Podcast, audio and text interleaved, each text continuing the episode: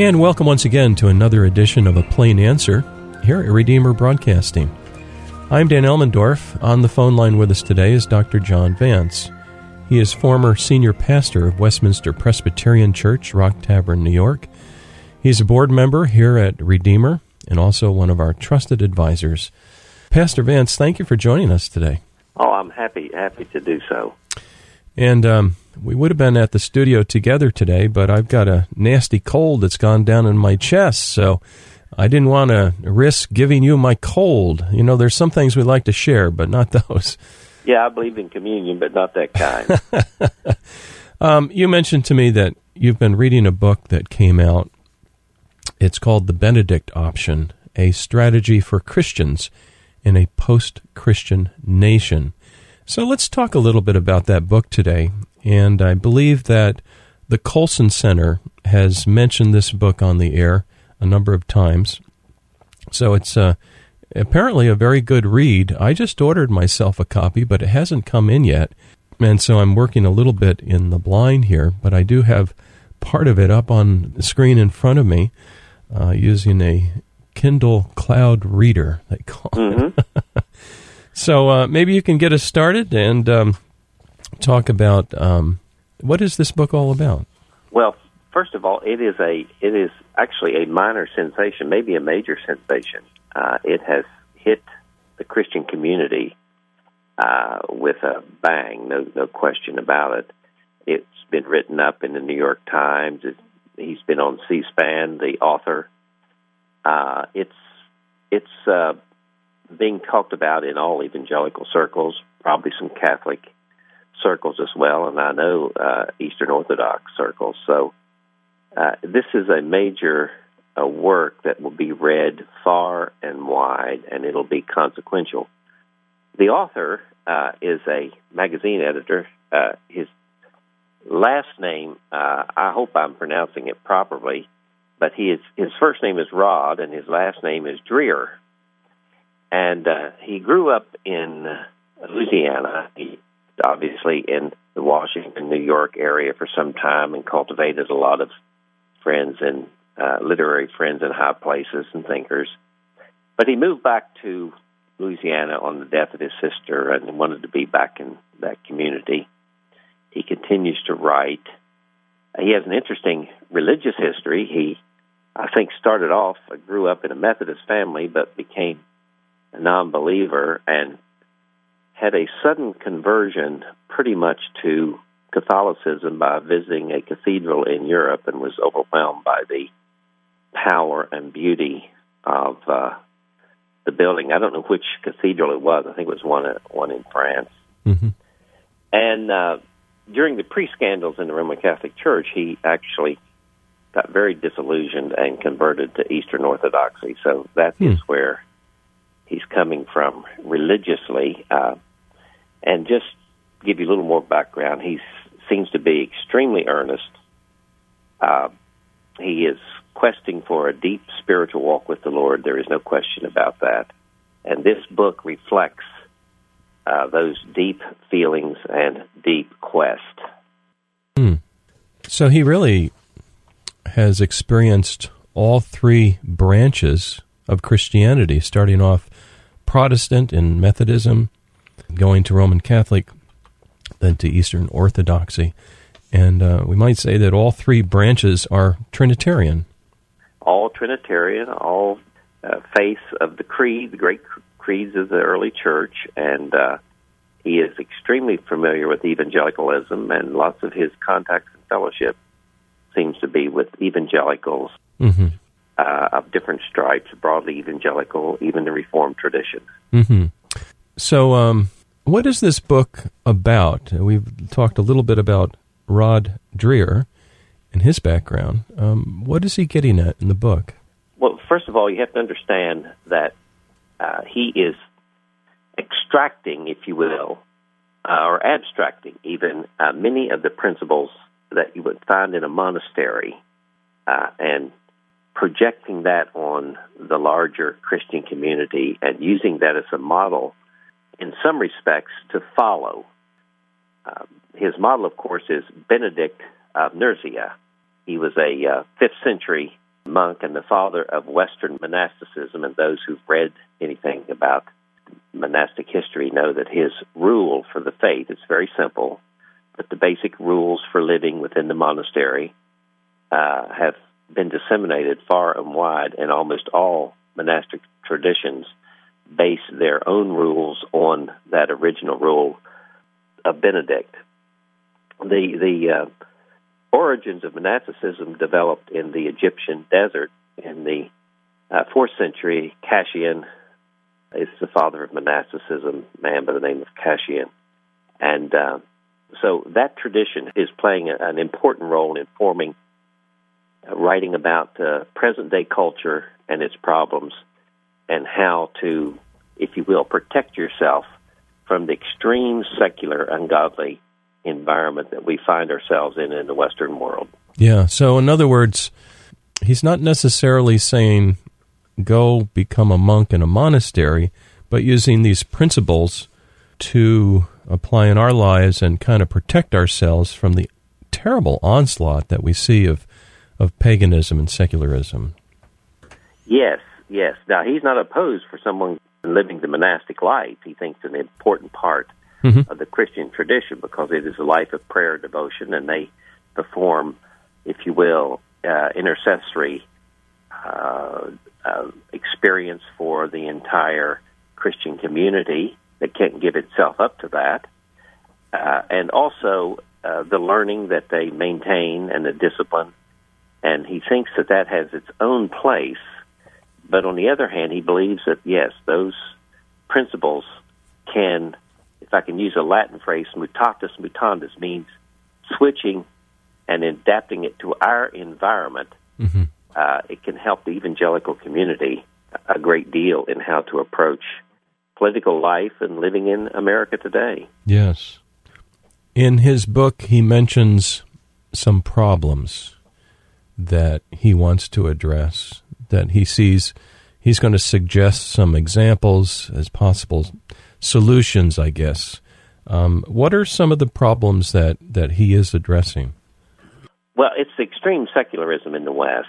Uh, as you well know, uh, things have run amok here in the last uh, 40, 50 years, uh, particularly in the area of sexuality. Uh, it seems to have loosened uh, the bonds and moorings of many people and also coupled with the technology that we constantly are barraged with and the news and everything. Uh, we are on our cell phones all the time. We're on our computers. We're watching television. He believes that this activity in itself is extremely alienating and that these things have to be dealt with.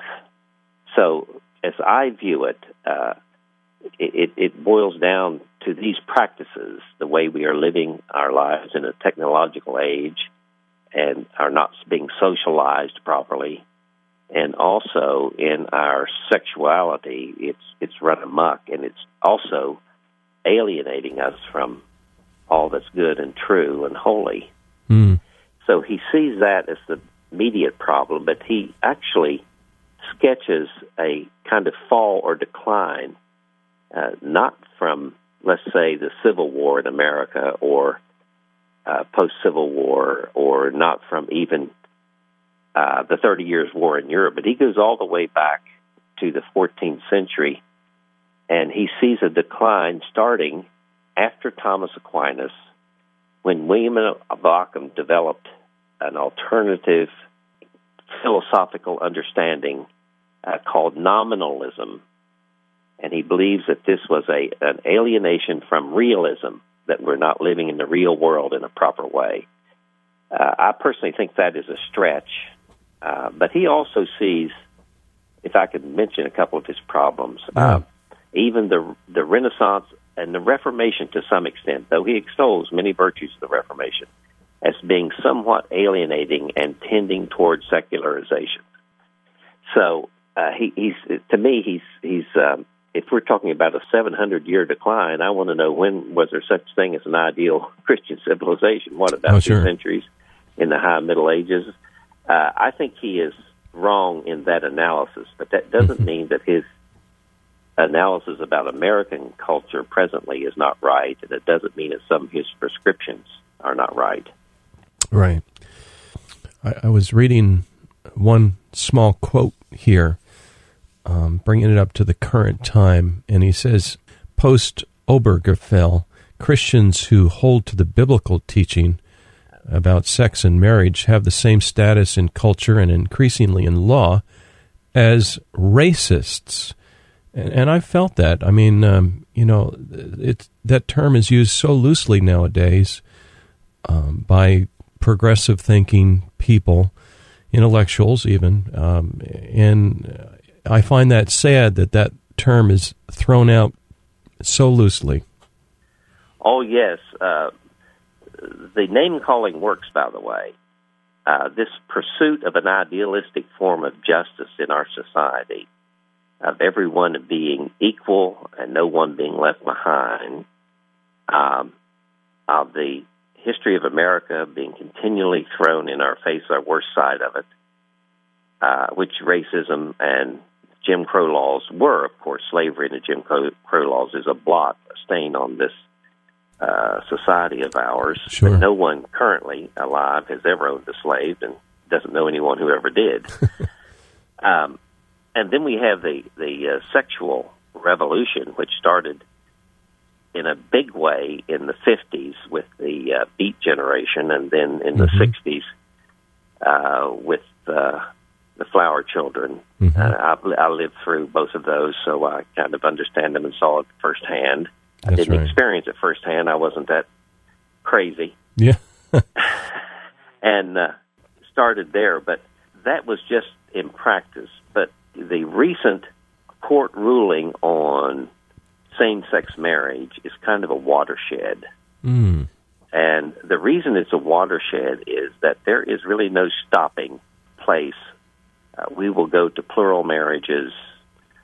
Uh, it's conceivable people will even marry their dogs and cats and everything else. Who knows what's going to happen? I, I Right. believe the floodgates are open. I mean, that people might laugh at hear this, but I would not uh, say that there is a barrier to almost stop till you go to the very bottom Yeah. in this area. So that's contrasted with a Christian home with covenant children, parents wanting to raise their children after the precepts of God and have them be pro- productive human beings who love God, who are able to uh, produce, give to society, and uh, uh, worship Him uh, in the church and partake of the sacraments and all of that. And so there is a real concern among parents. How do I direct my children when the floodgates are open and all of their input, particularly if they're in a government school, is to bring them down, bring them down, and continually uh, brainwash them? How do we protect the next generation?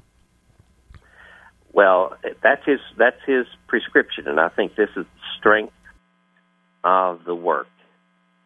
Uh, his prescriptions, it seemed to me, are reasonable and biblical.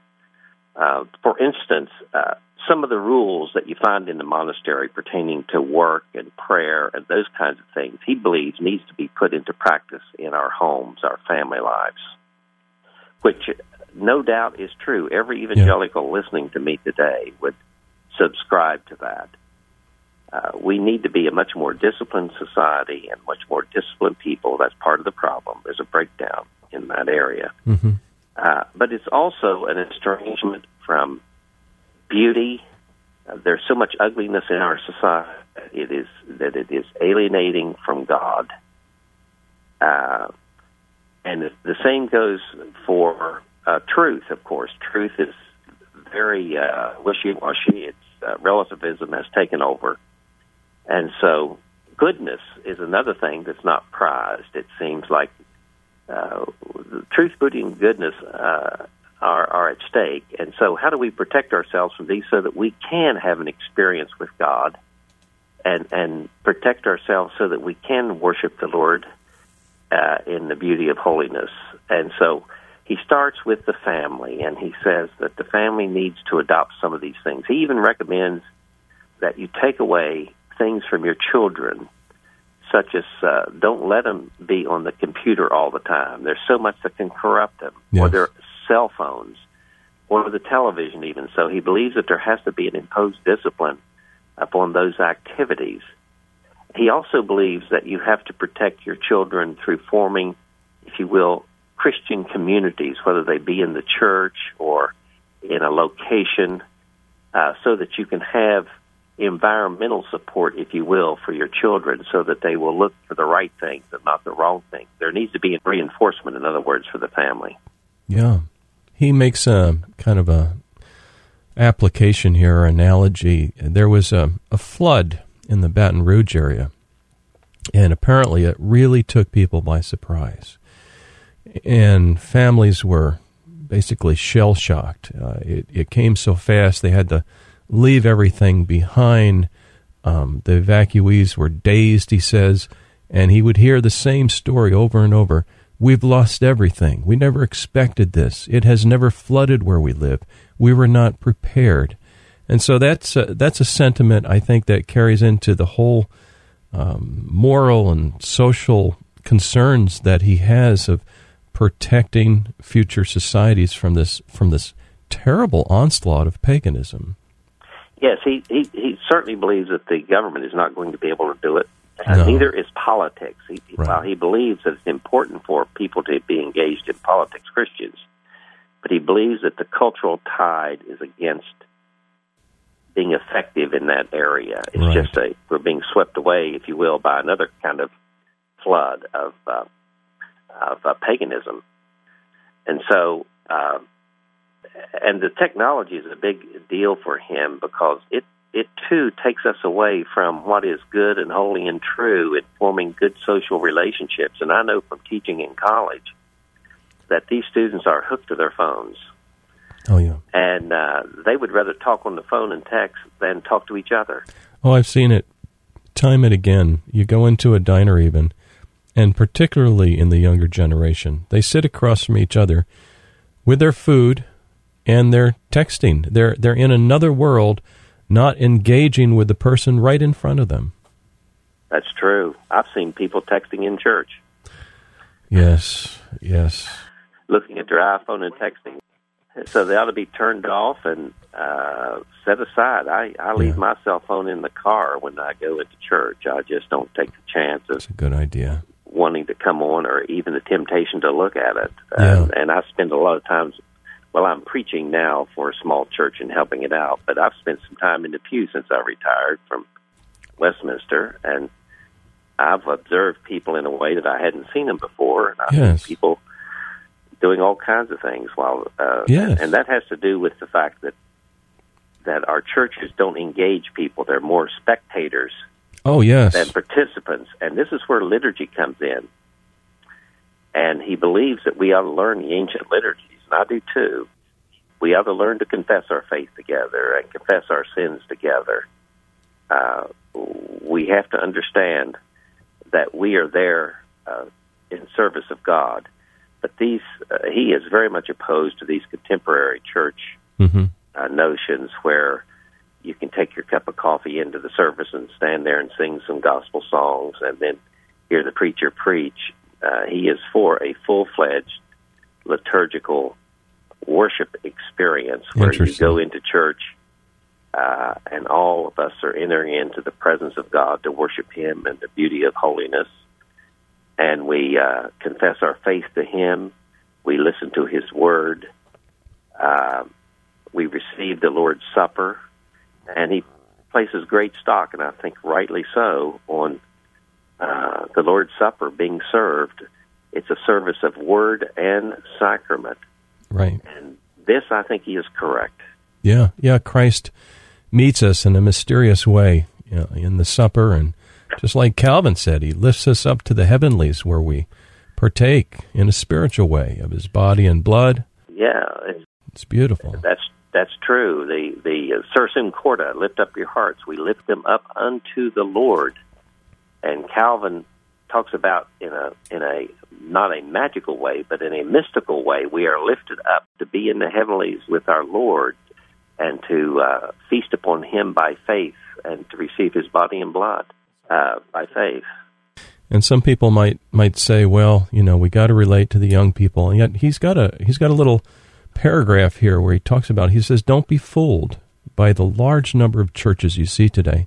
He goes on, he says, "Unprecedented numbers of young adult Americans say they have no religious affiliation at all. According to the Pew Research Center, one in three 18 to 29 year olds have put religion aside if they ever picked it up in the first place.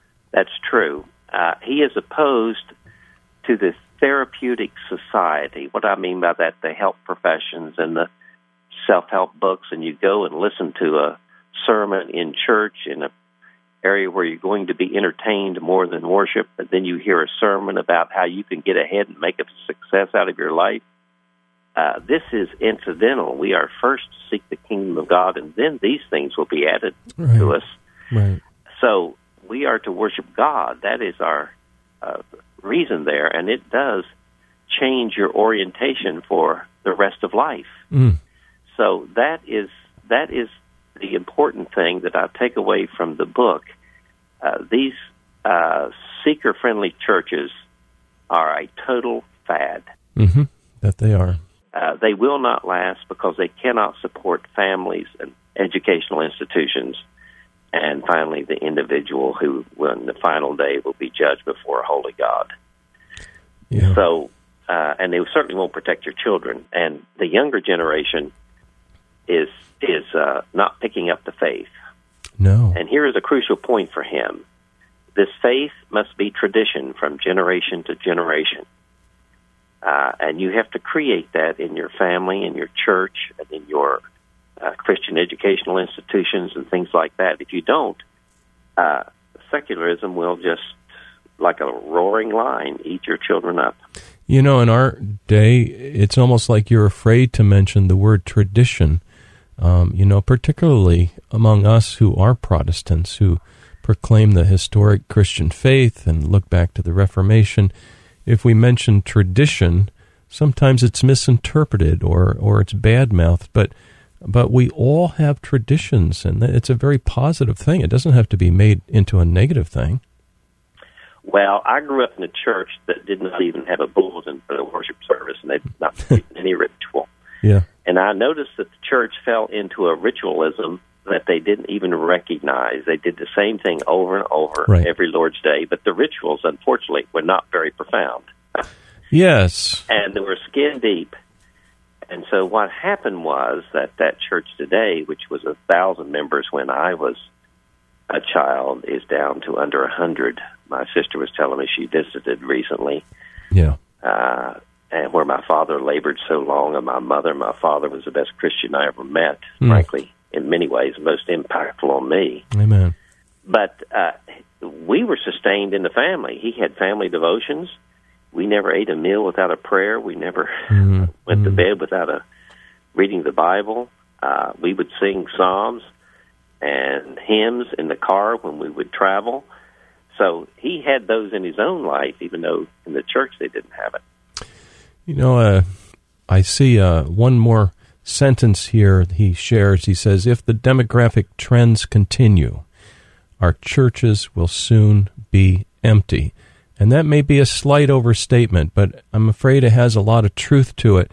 In the two minutes remaining now, let's um, look forward and positive suggestions for families. Well, first of all, I'm not quite as as pessimistic in one way as uh, uh, the Benedict option seems mm-hmm. to present it. Now, I don't think he, that uh, the author is either, mm-hmm. but you can get an impression that we're in terrible times and there's not much reason for hope. He doesn't really believe that, and neither do I. Right. So let me say that there are lots of positive reasons of hope, and I believe what he's trying to do is is to develop communities of hope uh, by sticking together and writing this out because history has a way of changing in the future until the Lord comes. And how do we protect our children and how do we encourage them and how do we encourage them back to faith?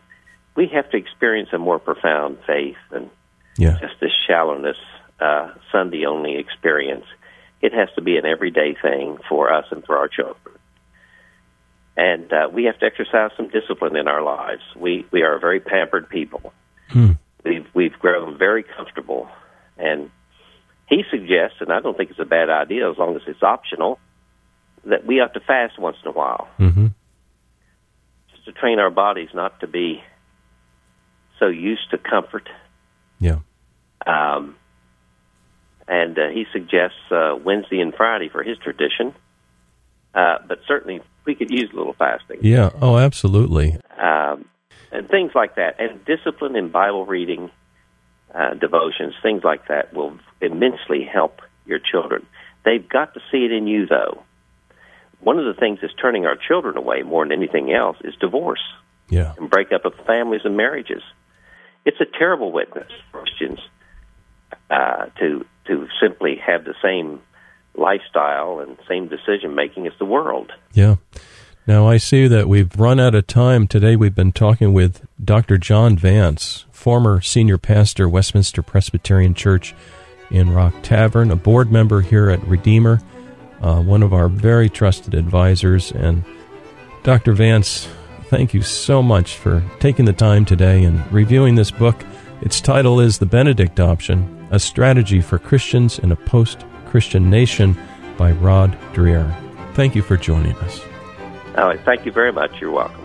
And dear listener, please join us next time for another edition of A Plain Answer.